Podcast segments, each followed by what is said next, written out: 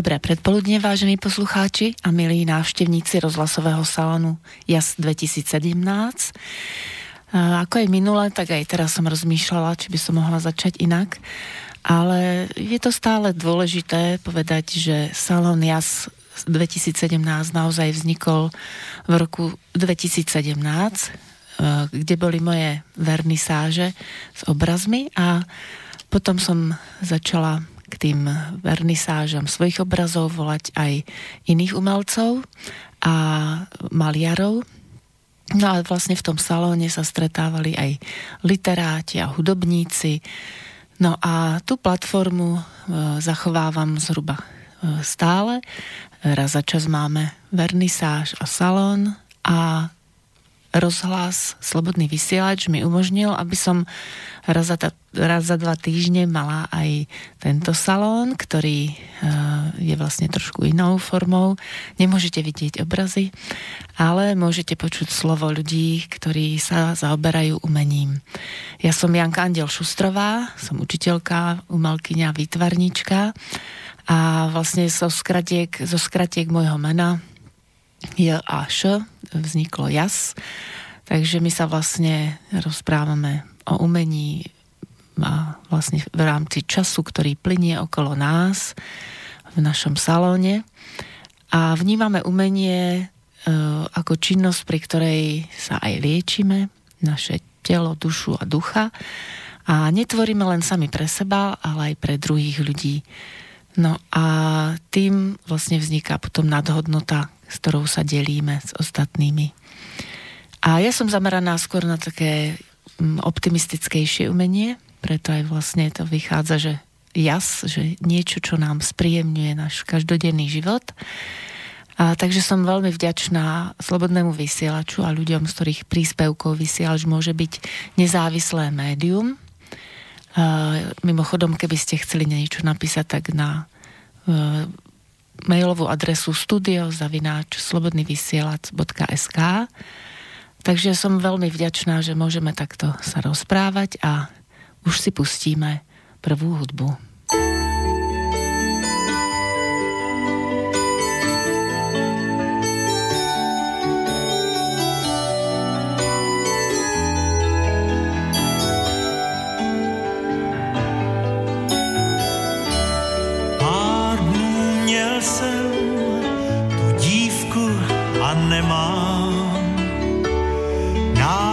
Schází a já ji teď hledám, kdo z vás náhodou, kdo ji potká tou hlavou a ti prosím slůvkem neříká, že rád jí mám. Já dnes večer jsem doma a čekám, žádný důvod, jen nejdu dnes nikam a všem návštěvám prostě říkám, chci být sám, i pár věrných přátel odmítám a zamykám. To musím zvládnout sám, na to snad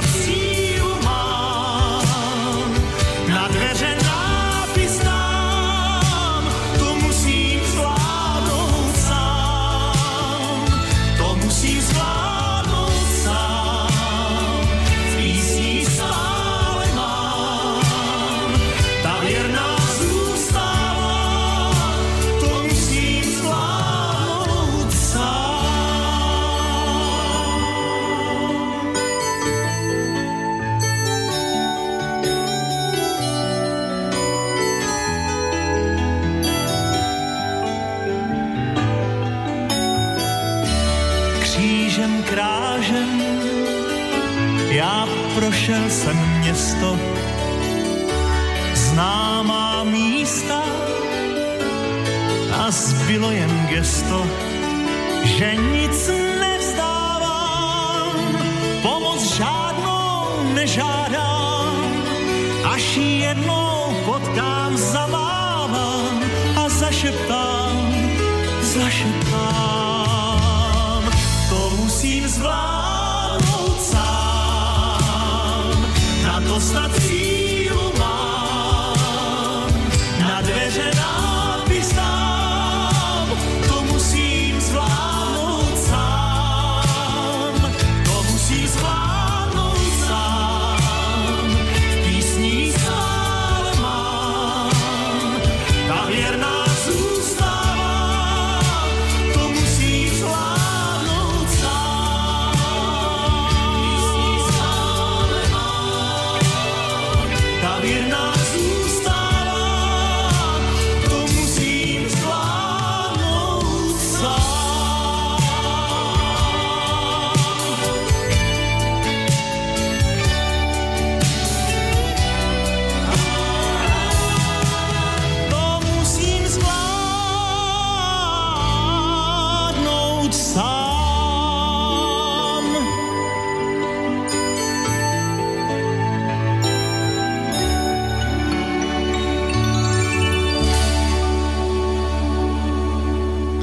Je to krásna pieseň, to musím zvládnout sám. Skladba od pána Gotta je prvou v poradí zo skladieb, ktoré vybral môj dnešný host, Janko Suchý. Tak ťa vítam, Janko, v našom štúdiu v salóne JAS. A odovzdávam ti slovo, aby si pozdravil našich poslucháčov, niečo im na začiatok povedal. Stačí len tak dobrý deň alebo predpoludnie. Dobrý deň, milí poslucháči. Janka, ďakujem ti za pozvanie do tohto rádia. Je to pre mňa česť. Som rád, že som tu a môžeme sa rozprávať ďalej. Áno. My sme sa s Jankom zoznámili na jednej kultúrnej akcii v Banskej Bystrici a poznala som ťa ako maliara. Škoda, že nemôžeme vidieť tvoje obrazy, ktoré maluješ, ale tvoj životný príbeh je veľmi zaujímavý, tak si myslím, že aj poslucháčov môže osloviť a inšpirovať, lebo moji hostia chodia do štúdia hlavne kvôli tomu, aby sme sa umení nielen rozprávali, ako ho vnímame my, ale vlastne dávali také podnety ľuďom, ktorí nás počúvajú a vlastne ich tak inšpirovali aj k vlastnej tvorbe, prípadne aj k tomu, aby sa nám prihlásili, že chcú tiež niečo do éteru ostatným povedať. A tak je dôležité, aby každý človek povedal tak v skratke aj svoj životný príbeh. Ja som si čítala také rôzne brožúrky alebo plagát, lebo Janko vystavoval aj v zahraničí, ale najlepšie by bolo, aby nám porozprával svoj životný príbeh vlastne k tej skladbe, ktorá ho uviedla. Že prečo vlastne tú skladbu vybral a tam sa aj dozvieme viac o tom, že čo ho v živote postretlo a ako sa hovorí, čo ťa nezabije, to ťa posilní, tak čo ťa tak posilnilo? No, začal by som asi tým, že túto skladbu by som chcel venovať mojej mame, lebo má rada Gotta, ale tá pesnička súvisí so mnou, že ja som vlastne bol celý život kuchár, pracoval som aj v zahraničí, alebo v Bratislave hlavne a potom som mal veľké zdravotné ťažkosti, problémy, proste som odpadol v čakárni u doktora. Našťastie to bolo v Bratislave, tam ma rýchlo operovali, zachraňovali mi život, bol som v kóme, operácia mozgu, hlava, toto. Veľmi ťažký, to bola ťažká životná zmena. A keď som vlastne bojoval o život na posteli v nemocnici, tak bol koncert v Bratislave Karla Gotta a sestra moja, čo mi tiež pomáhali vlastne v nemocnici, boli pri mne, tak pozvala mamu počas toho, aby si trošku odreagovala odo mňa, tak na koncert v Bratislave. A keď tento Gott spieval pesničku To musíš vládnuť sám, to bolo strašne citové výpätie, tak mama, že doslova plakala. A odtedy často spomíname na tú pesničku, lebo ja som doslova bojoval o život a akože som to zvládol sám, tak preto aj tú pesničku, aby sme to tak nejak... Inak musím povedať, že aj ja väčšinou, keď mám nejakú ťažšiu životnú situáciu, tak si spievam To musíš zvládnuť sám a potom si poviem To musíš zvládnuť sám a... Takže veľmi dobrá pieseň, nie je len na tej rovine priateľskej, alebo tej, že je to v rámci lásky muža k žene, ale vlastne vo všetkých tých ťažkých životných situáciách je to fajn, keď si tak môžeme zanútiť. A to je práve to, čo čo som vravala, že inšpirujeme ľudí, hej, že akú hudbu si pustiť, kedy čo potrebujem povzbudiť, alebo len tak meditovať, alebo iné formy, no a táto pieseň to musíš zvládnuť sám, je taká kľúčová v tvojom živote teda. Áno. Aj pre tú maminku si ju venoval? Také poďakovanie pre ňu, presne. Takže určitých situáciách niekedy ja potrebujem možno rýchlejšiu pesničku v aute. Áno. Keď doma zase niečo malujem, alebo to rozmýšľam, čo budem malovať, čo tvoriť, tak pustím si vážnu hudbu nejakého Sebastiana Bacha alebo Beethovena, niečo také ukrudňujúce, nie niečo nejaké metalové rýchle. Hej, k tomu sa ešte dostaneme. No. A vlastne ty si hovoril, že, alebo teda ja som to aj čítala v tých papieroch, v rôznych tých publikáciách, že aj tvoj brat mal nejaké také problémy. Áno, môj brat bol zomrel ako 20-ročný, volal sa Peter, bol to normálne zdravý, krásny chlapec, bol mladší odo mňa o 4 roky. Išiel na vojnu, normálne v pohode, po roku sa vrátil z vojny a začal mať bolesti hlavy. A zistili mu v Ružomberskej vojenskej nemocnici nádor v strede hlavy ako mozgu a v tom bolo to pred 20 rokmi, dá sa povedať. Áno. No, 20 rokov je tomu, bolo tento rok 13. júna a nešlo, v tom čase mu nebolo pomoci. Proste bolo to veľmi ťažká situácia, no a do roka zomrel. Chemoterapia, nič, trošku mu to pomohlo, ale nemohli sme urobiť s tým nič. A to bolo strašne bolavé, keď strácate toho brata a...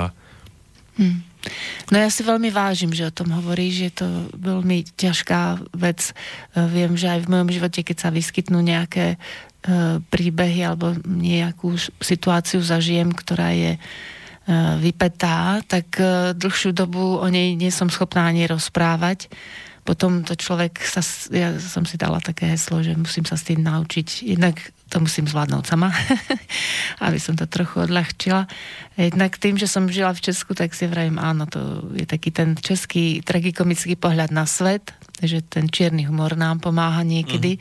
Nie je to znevažovanie toho, čo zažívame, ale naozaj človek sa musí dostať z tej situácie. No a potom, keď sa s tým naučíme žiť, tak už dokážeme o tom aj hovoriť. Takže veľmi si vážim, že si nám niečo také povedal aj zo svojho súkromia, lebo myslím si, že práve aj to treba, aby ľudia počuli, že okolo nás žijú ľudia, ktorí prekonali niekedy aj nepríjemnejšie alebo horšie veci ako my zažívame a dokážu sa s tým vyrovnať a nezatrpknú.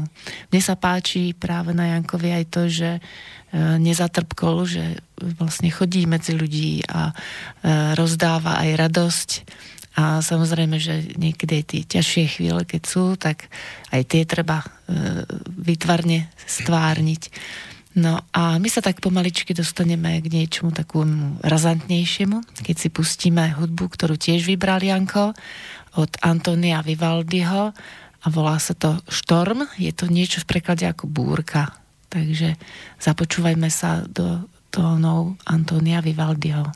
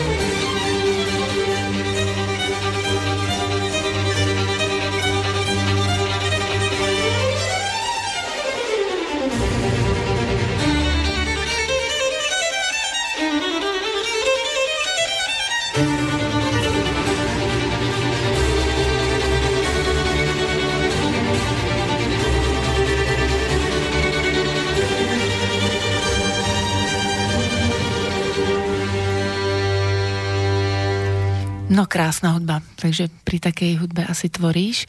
Ale my by sme sa vrátili trochu ešte späť, lebo sme rozprávali o tvojom životnom príbehu, takže by sme ho viac rozviedli, že tvoj brat vlastne mal problémy a v tej dobe nebola ešte medicína na takej úrovni, ako je dnes. Na Slovensku nebola vôbec možnosť. Takže tvoji rodičia, si hovoril, mali potom strach, keď niečo také sa stalo tebe. No a stáli pri tebe samozrejme a bolo to pre nich ešte horšie, keď vlastne aj druhé dieťa malo takýto podobný problém, ale nevzdali to. To je veľmi chválihodné, že ťa podporovali. Aj sestra, si hovoril. Mladšia, áno, Euka. Áno. No v takýchto situáciách, až môžem teda hovoriť, určite sa ukáže, aká silná je tá rodina. Mhm. Vlastne tí doktori povedali, ešte keď sa vrátim k tomu bratovi, keď akože zomíral a nevedeli mu pomoci, tak naši chceli aj dom predať, že proste urobíme všetko preto. A tí doktori povedali tú vetu, možno to budeme citovať: keď tam dáte na tento stôl aj všetky peniaze na svete, my toho chlapca nedokážeme operovať. Ani v zahraničí. Proste pred 20 rokmi to bolo iné ako dneska, už možno by to vedeli. Aj. Ale nádor mozgu nejak v tom centre nešlo to nejak. A ja som mal zápal generálny, to zase bolo niečo iné, tak tiež ma vlastne zachránili. No a predsa len už tá medicína postúpila, mal si šťastie, ako si vravel, v nešťastí, že to bolo v Bratislave, takže tam tiež sú predsa len väčší odborníci sústredení. No ale ešte sme vlastne nepovedali, že pochádzaš z Novej Bane. Áno. A nie je to úplne priamo z Novej Bane, ale niekde pri Novej Bani? No ja som sa vlastne v Novej Bani narodil, mám k tomu taký citový vzťah, lebo tam sme sa narodili a moja mama pochádza z Ostrého Grúňa, otec je z Tekovskej Breznici a sme vlastne bývali v bytovke v Novej Bani a potom otec naši postavili dom na Breznici. Áno. Tak zase som aj tam býval nejakú časť, ale znova som sa potom vrátil do Novej Bani a tak raz bývam tam a raz tam, takže keď sa niekto opýta, tak radšej poviem Nová Baňa, lebo v nejakých väčších mestách nepoznajú tú Breznicu. Áno. To je tak pri sebe, ale skôr to mestečko poznajú. Hej, no ale ja to tiež tak hovorím, keď mi niekto povie nejakú dedinku, pričom väčšom to je. Takže to je jasné. No aj si sa stihol oženiť a máš deti, aj si sa stihol rozviesť medzi tým. Takže taký životný príbeh človeka veľmi skúšaného osudom, ale ty si sa nedal a vlastne aj v škole, keď si hovoril pred chvíľou, keď sme scenár pripravovali, že si kreslil už ako dieťa. Ako to bolo teda na tej základnej škole? Ja som skôr nepočúval nejakú učiteľov, čo nás učí. Ja som si skôr kreslil po lavici niečo na nejaké papieriky. Rôzne zvieratka, indiánov, ako čo som... Ja som veľa čítal, minulosti nebolo internet, ja som čítal knihy, ja som ich doslova hltal. O Tarzanovi, o pirátoch, o indiánoch a neviem, tie verneovky rôzne, Karl May. No a to učenie ma proste... Mňa skôr bavila výtvarná výchova od malička, alebo telesná výchova. A keď bolo treba, tak som sa naučil niečo dobré. Mal som akože fotografickú pamäť, veľa som sa naučil naspamäť básničku za pár minút. No to je teda. Ale stále som si ako tak čarbotkal a potom už keď sa, ako poviem to, tak lámala chleba v tom 7. ročníku, že vybereme si školu, čo budeme študovať ďalej. To ja som chcel ísť nejaké to malovanie robiť niečo. A môj triedny učiteľ, pán Rumán, čo už zomrel, ako bol to dobrý človek, myslím na ňo, ma tak vlastne aj odporúčil, že mohol by si ísť na umeleckú priemyslovku v Kremnici, myslím, že talentovky spravím, že ma tam zoberú akože hneď. Lenže možno by si potom som matematiku nejak zaostával, že ty si proste není blbý, ale ty ste lenivý na matematiku, takže radšej tam nechoď. Tak bol to taký paradox, že aj ma tam akože chcel odporúčiť, ale aj ma akože v zápätí ako zrušil. Tak potom už neviem prečo, nejak som sa dostal za kuchára na strednom odborné učilišti v Žiari nad Hronom. Vyučil som sa za kuchára a potom som sa vlastne aj tak zbadal v tom, že keď sme niekde robili studené misy, tak tam sa dali robiť z toho ako keby obrazy. Tie šunky síry rôzne zvrtať, ukladať, zeleninu, ovocie. Tak to ma tak bavilo. Farebné kombinácie. Farby, hlavne farby, všetko presne. Hej. A ty si mal taký úspech, ako som čítala, že si sa dopracoval k hotelu Devín, alebo ako to bolo v tej Bratislave? Pracoval som aj v hoteli Permon v Tatrách. Aha. V studenej kuchyni. Mhm. A tam sme vlastne tiež tie šunky síry, tam bolo spousta akože materiálu, tovaru a keď bol niekedy čas, tak doslova sme sa tam mohli, akože sa hovorí, vyblázniť na tom ovoci, zelenine, urobiť krásne nejaké misie a rôzne akcie sa robili veľké. Hej. Tak to ma tak bavilo. No a potom som sa dostal do hotela Devín do Bratislavy a proste dobrý kolektív, dobrá práca, tam ma to bavilo. Takže tam sme robili tiež nejaké takéto akcie a ešte ma potom oslovili z takého olympijského výboru v roku 2007. Som sa im proste nejako zapáčil tým hosťom a z toho vedenia tej olympiády ma pozvali, že či by som nešiel robiť ako hlavného kuchára v roku 2000 si hovoril 2007 do Ameriky, do Salt Lake City ako reprezentovať Slovensko a byť ako hlavný kuchár tej slovenskej výpravy. Mm-hmm. No, tak sme tam išli, to bolo, myslím, v februári 2007.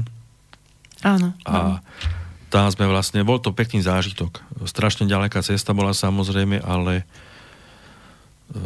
reprezentovať Slovensko a učiť tých Američanov nejaké slovenské jedlá, tak bola to aj taká sranda. Aj naučil som ich, neviem, brinzové halušky. No, urobte brinzové halušky v Amerike, keď slovenská brinza sa tam nesmie vyvážať. Tak som urobil brinzové halušky a americký cottage cheese. A bolo to dobré. Mm-hmm. No a tak. Hej, takže vlastne aj takto zahraničná skúsenosť bola taká pre teba zlomová, dostať sa, ako sa hovorí, za veľkou louži, si tam učil Američanov, to je milé. No a potom, keď si sa vrátil, tak si pokračoval v Permone, alebo v Bratislave? Stále som bol v tej Bratislave. Hej, tam v tom hoteli Devín potom, no. Áno, takže si sa realizoval, tomu sa aj hovorí, že to je kuchárske umenie, takže to bola taká vlastne tvoja parketa, na ktorej si sa mohol s farbami vyhrať a s materiálom. Áno. No a potom, keď prišla tá zlomová situácia, ten najväčší osudová skúška, by som to nazvala, tak si spomínal, že tvoja sestra ti kúpila na Vianoce darček. Takže to bol vlastne taká akoby nová dráha, nová cesta, ktorá sa pridala k tomu kuchárskému umeniu. Áno, keď sa ešte trochu vrátim späť, tak ja som nikdy nebol nejaký taký tým, že keď ma niečo niekde bolelo, takže idem doktorovi na marotku. Ja som si dal tabletku od bolesti a do roboty a takže som možno nejaké bolesti hlavy občas zanedbal. Mal som ísť doktorovi a možno by zistili, že už mám tam nejaký zápal a proste som odpadol v čakárni u doktora už vtedy a našťastie ma tam zachránili a potom sa mi celkom zmenil život. Odtedy mám ten invalidný dôchodok. No ale ešte stále pracuješ ako kuchár. Hej. Áno. No a vlastne keď som ostal na tom dôchodku, tak som sa musel vrátiť z tej nemocnici už akože k rodičom bývať, lebo som nemal už potom kde. Práca samozrejme musela ísť bokom. Tam to bolo také ťažké, že mne ešte týždeň po operácii nedávali šancu na prežitie a asi mesiac bola nejaká kóma, ale ja si na to nejako nespomínam. A bol som nejaký pol roka v tej nemocnici. Hej.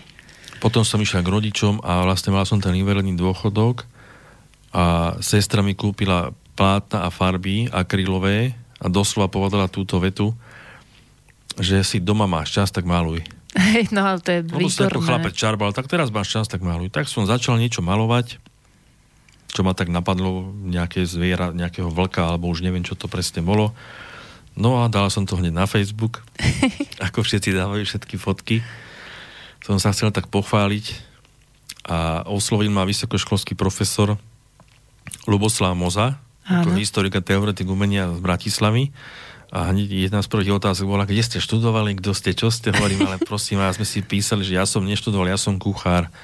On mi nechcel veriť, že to ste namalovali, že vy ste kuchár, že proste on tomu nechcel ani veriť, tak hovorí, zbálte, čo máte doma obrazy a doneste mi to ukázať do Bratislavy. No tak proste odtedy s ním tak spolupracujem. On mi urobil prvú výstavu v roku 2013, to bolo v galérie, je to budova cenných papírov v Bratislave. Obrazy, ktoré som tam priniesol, zaujali aj ľudí. On potom 3 obrazy odtiaľ vybral, ktoré išli do Talianska, do mesta Grotamare na takú medzinárodnú výstavu. On mi potom telefonoval, že som tam vyhral objav roka za asi 3 obrazy, čo bolo že úžasné, že človek, čo nie je vzdelaný v tomto umení, že obyčajný kuchár, že ho, vy máte taký talent v sebe, že ani o tom neviete. Tak neobyčajný kuchár. No. No odtedy s tým tak spolupracujeme, robíme nejaké výstavy a plánujeme aj na Bratislavskom hrade. Dokonca povedal, že má v pláne o mne napísať knihu, že som zaujímavý príbeh. Áno. A tak sa odtedy sa mi vlastne zmenil život tým, že už nie som len kuchár, ale aj výstavy, vernisáže a tieto akcie. Ja spoznávam nových ľudí a strašne ma to tak baví. Lebo iní ľudia sú v tej kuchyni, či sú to čašníci, kuchári alebo kuchárky, ako v tom umení sú proste ľudia inak vzdelaní, baví a tí obrazy a spev, hudba a toto. To ma tiež tak baví. Hej. No veď my sme sa práve poznali na jednej akcii, potom som ťa tiež pozvala do toho salónu, takže si vystavoval so mnou v Luxe, to bolo vtedy. Áno, Hotel Lux. Áno, tam sme to vlastne akoby založili a potom bola výstava ešte v Opli, to nám ponúkli. Áno, v Banskej Bystrici. Áno, to bol showroom. No a tu som čítala, vlastne ešte v Banskej Bystrici si vystavoval v knižnici Mikuláša Kováča, v verejnej knižnici, to za pomoci pána Petra Klinca, riaditeľa mestskej knižnice. No a aj na všetkých tých akciách, čo som hovorila, keď už nie je tak ďaleko do Banskej Bystrice, takže ako Ars Poetica Neosoliensis, tam sme sa minule tiež stretli. No a ja by som rada prečítala, čo o tebe povedal pán doktor Ľuboslav Moza, odborník na výtvarné umenie a palerista, sa o Jankovi vyjadril takto. Je čarovné stretnúť dnes človeka, ktorý vidí svet rôznorodý, pestrý, čistý i bolestivý, ale vždy s obdivom a rešpektom. Ján Suchý, ktorý sa dotkol večnosti, je dnes tvorcom, samoukom, ktorého obrazy čaká nielen objavenie, ale i popularita.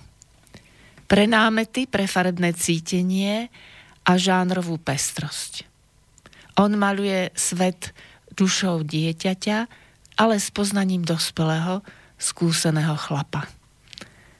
Tak toľko slová pána doktora Ľuboslava Mózu, odborníka na výtvarné umenie, ktorý ti vlastne, si hovoril, stále pomáha a ste v kontakte, takže mu aj vlastne touto cestou môžeme poďakovať. Nie len ty, ale aj my ostatní, ktorí poznáme tie obrazy, ktoré si vytvoril. A keď sme pred štúdiom sa rozprávali aj s pánom redaktorom, tak nám dal taký nápad, že by si mohol poslucháčom povedať, kde by mohli vidieť tvoje obrazy, keď sa o nich rozprávame a sú také zaujímavé. Či sa dajú vidieť na nejakej webovej stránke, alebo či chystáš nejakú výstavu, možno na Facebooku, nejaká možnosť? Áno. Mohli by obrazy vidieť na Facebooku, môžu si kľudne napísať moje meno Jan Suchý, alebo mám tam aj stránku, ktorá sa volá... Kľudne to môžeš nájsť medzi tým. Ja sa ešte pozriem tu, či nemáme niekde. Ale... Bola veľmi zaujímavá tá. Už si našiel?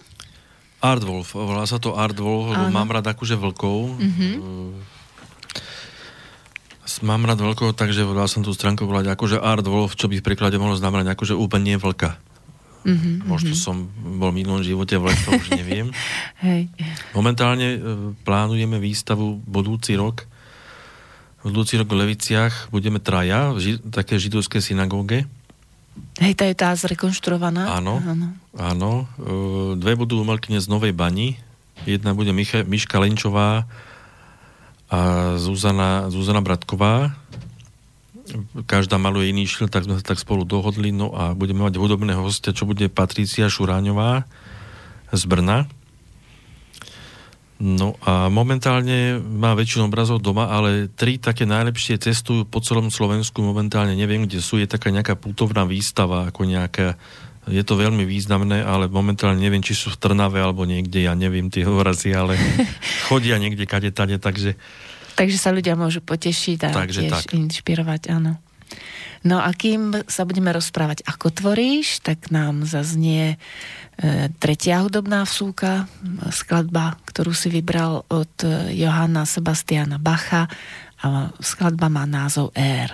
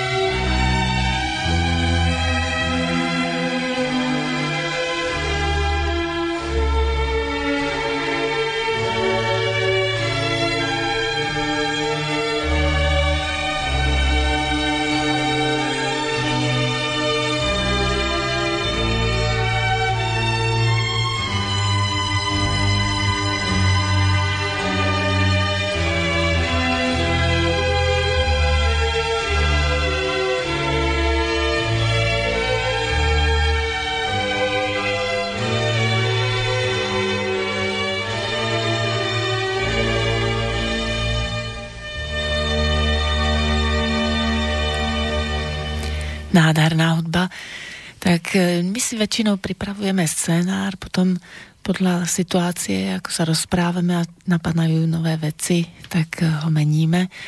A tak sme sa, keď znela tá krásna hudba, rozprávali s Jankom aj o tom, že má vlastne dcéru Kristínku. A takže určite by ju chcel touto cestou pozdraviť.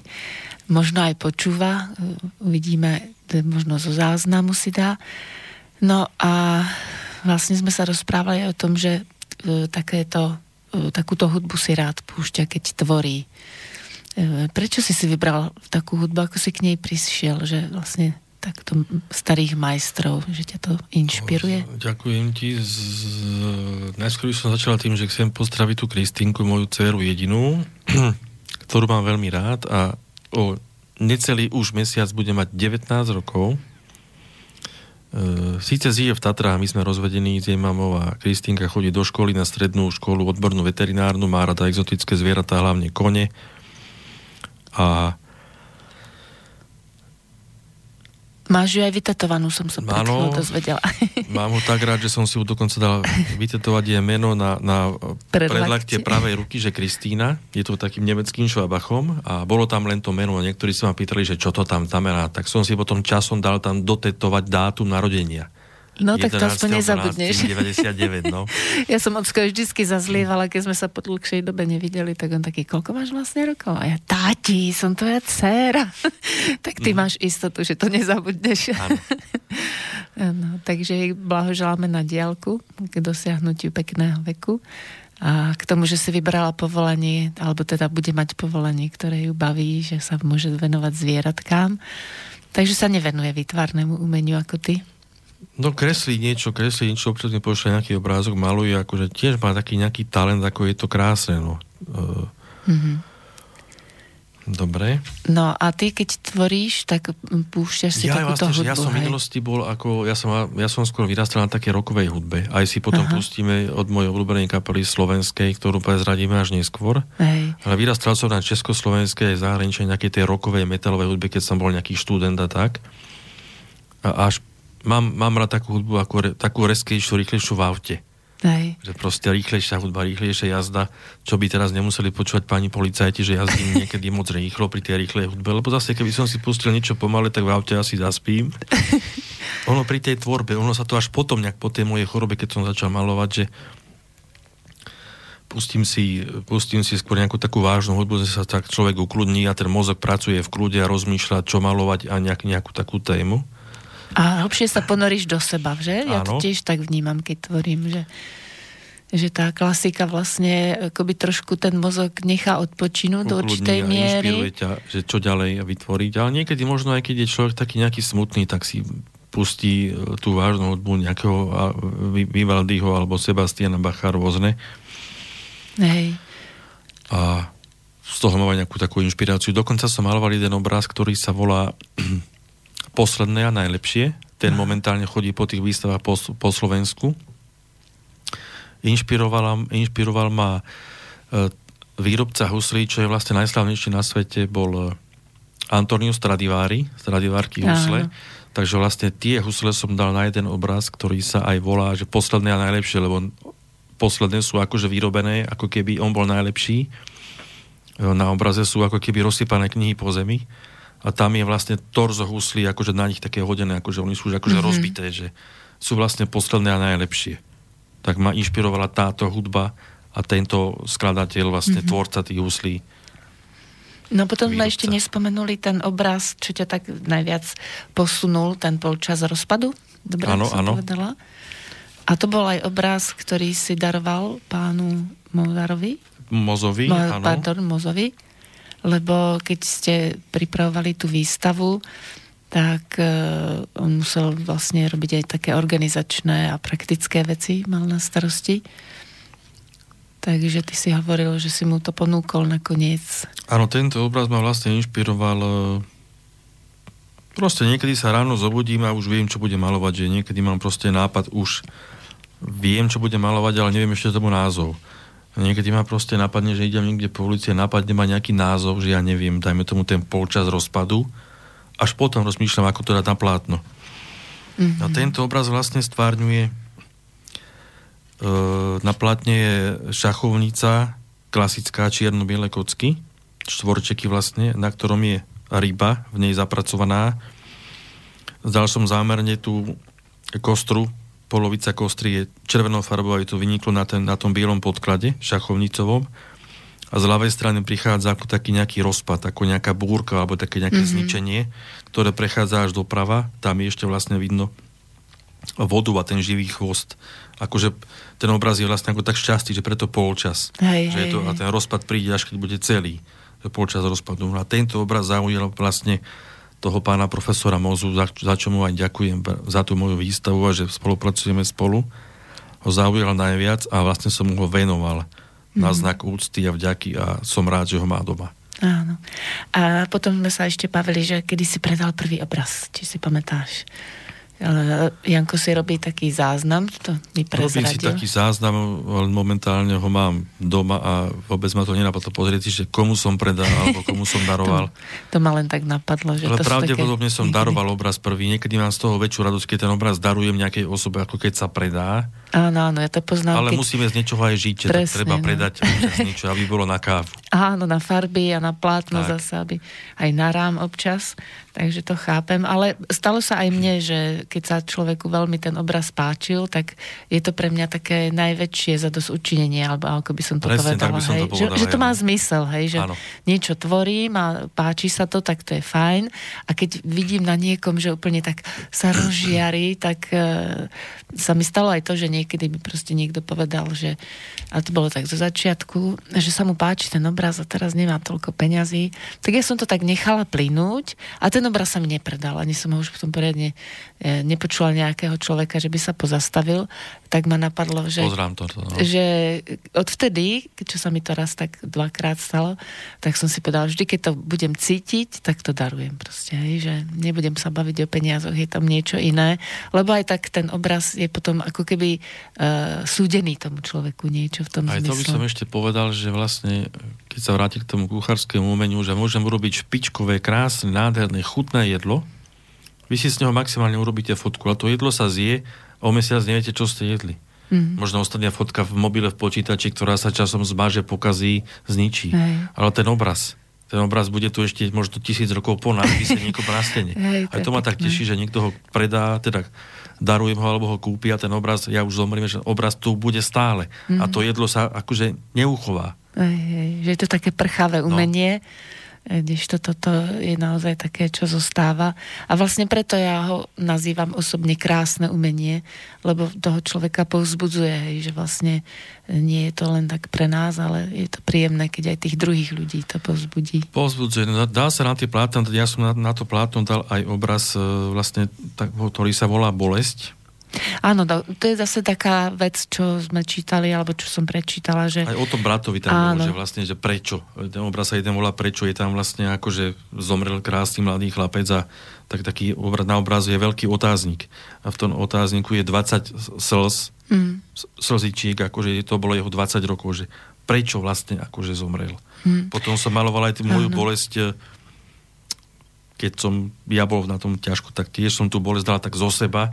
Áno. Mal som pocit, že sa mi asi tak uľavilo, že dá to niekde zo seba. Buď nejaký básnik, keď je smutný, napíše báseň. Áno. Spevák napíše smutnú pesničku, dostane to zo seba. A možno maliar namaluje, ako ja som konkrétne namaloval smutný obraz, akože dostať to tak zo seba.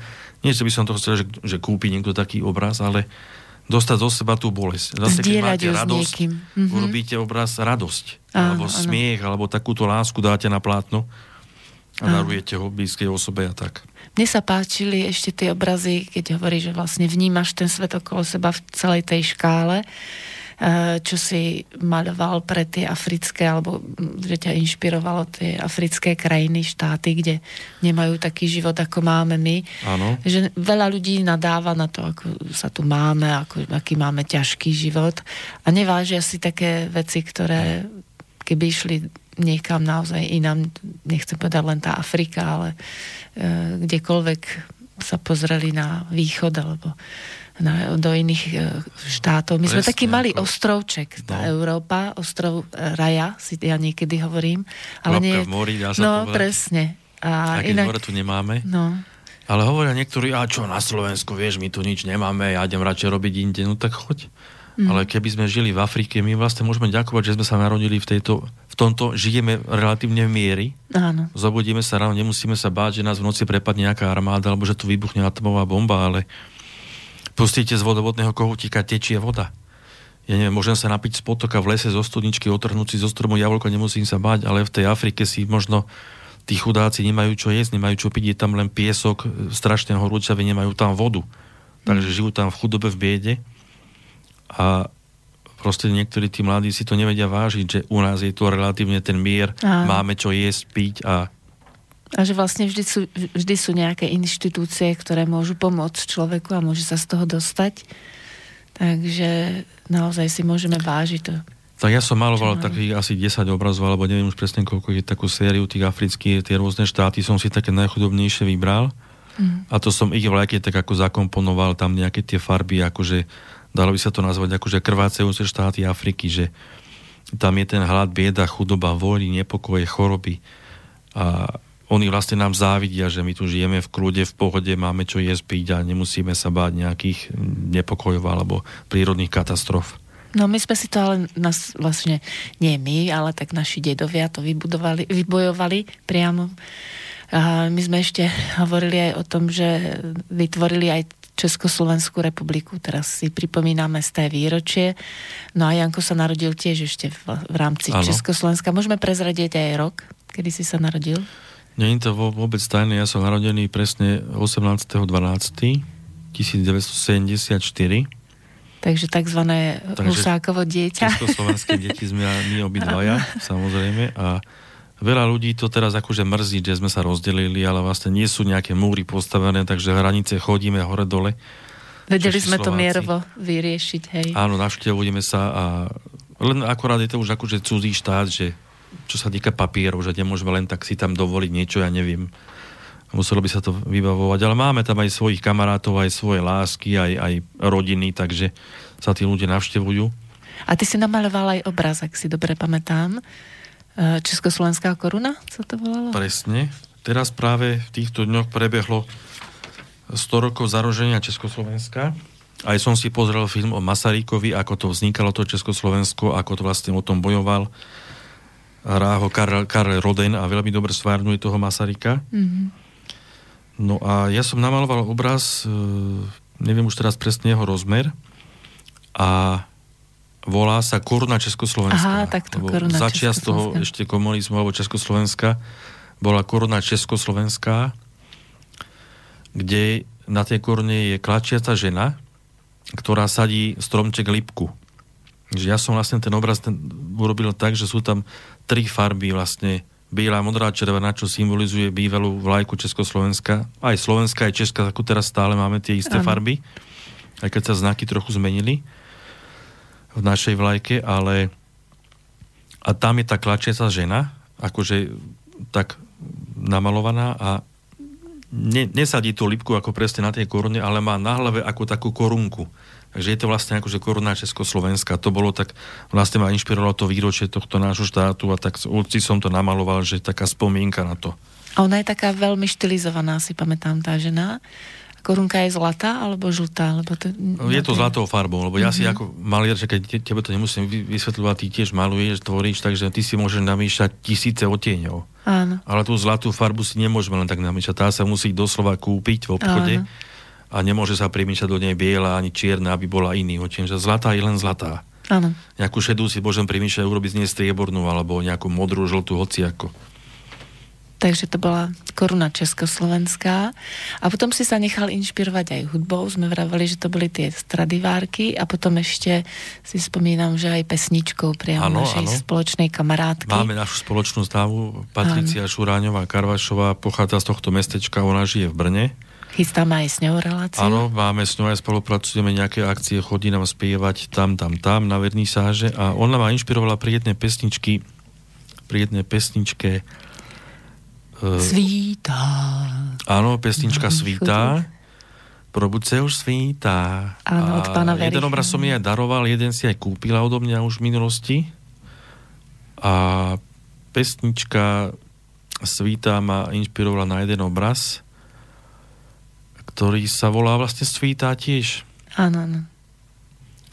No mám ho tak pred očami, tak ako tam je vlastne tiež hudobný nástroj, gitara. Je tam vlastne akože žena, ktorá má dlhé čierne vlasy a akože ofína akože gitara má väčšinou 6 strún, tak sú aj 12 strunové, ale ja som dal tam zámerne 7. Mhm. A vlastne tá ofina, ako ide dole, tak vytvára akože 7 strún a to telo ženy je vlastne ako telo gitary. A tak je to spojené akože žena, speváčka, hudba a to telo ženy vlastne, že tak som to nejak skomponoval, že žena s hudbou spojená, aj to telo ženy vytvára tú gitaru a obraz je už predaný. Veľmi sa páčil jednej pani, ktorá už je obraz vlastne preč. Takže je to úspešné, ale... No vlastne ma inšpirovala táto naša kamarátka Patrícia, za čo jej chcem poďakovať. Áno. No a vlastne pomaličky sa blíži záver našej relácie, tak čo sme ešte tak nespomenuli? Pána profesora sme spomenuli, rodičov, sestru, dceru, našich niektorých spoločných známych. Pánovi Klincovi sme poďakovali za možnosť, že si tam mohol vystavovať. No a...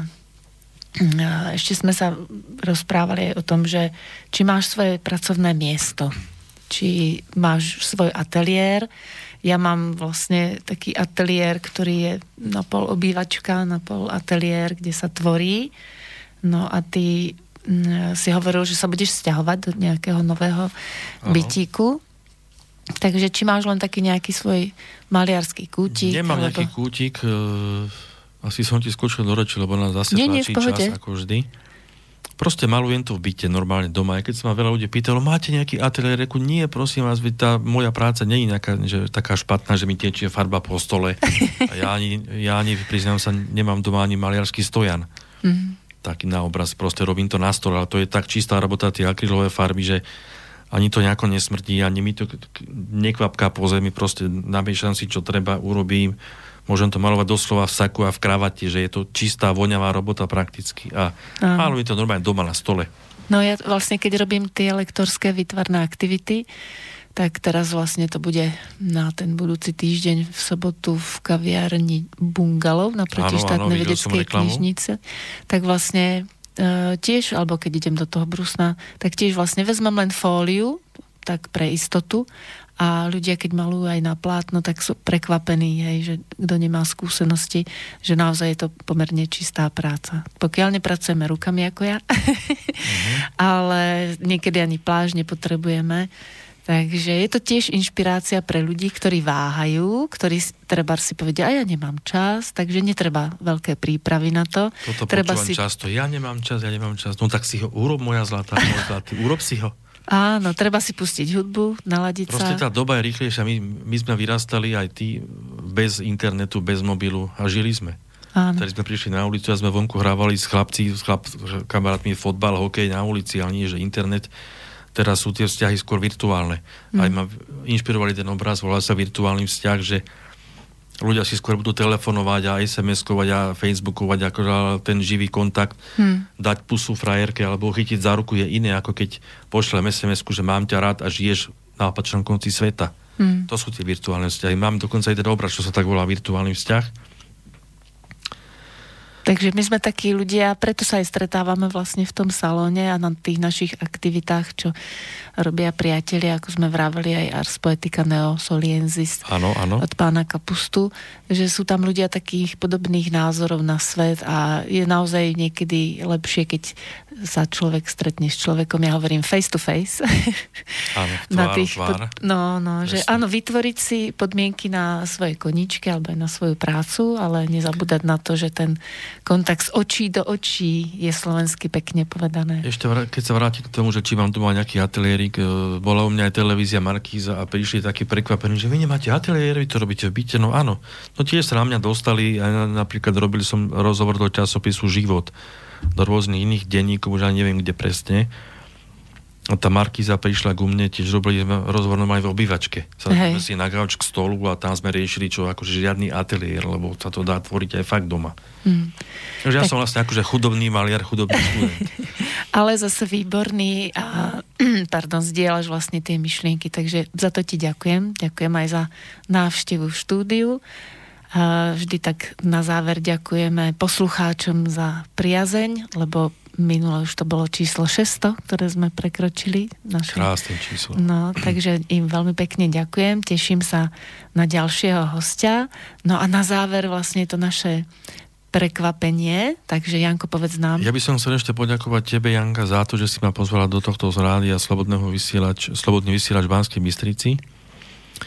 Keď sa v skratke ešte chcem poďakovať mojim rodičom, mojej rodine vlastne, že stáli pri mne v tej chorobe, že ma podporujú teraz aj všetkým mojim priateľom známym, že stoja pri mne, aj keď si hľadám bývanie, hľadala som si aj prácu, aj to malovanie.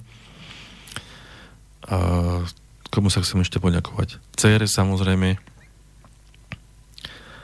aj našej spoločnej známej Patrícii Šuráňovej, áno, že spolupracujeme a obraz som jej darovala, jeden si aj kúpila a plánujeme do budúce nejaké spoločné akcie a tak. A pánovi profesorovi Mozovi samozrejme tiež ešte poďakovať.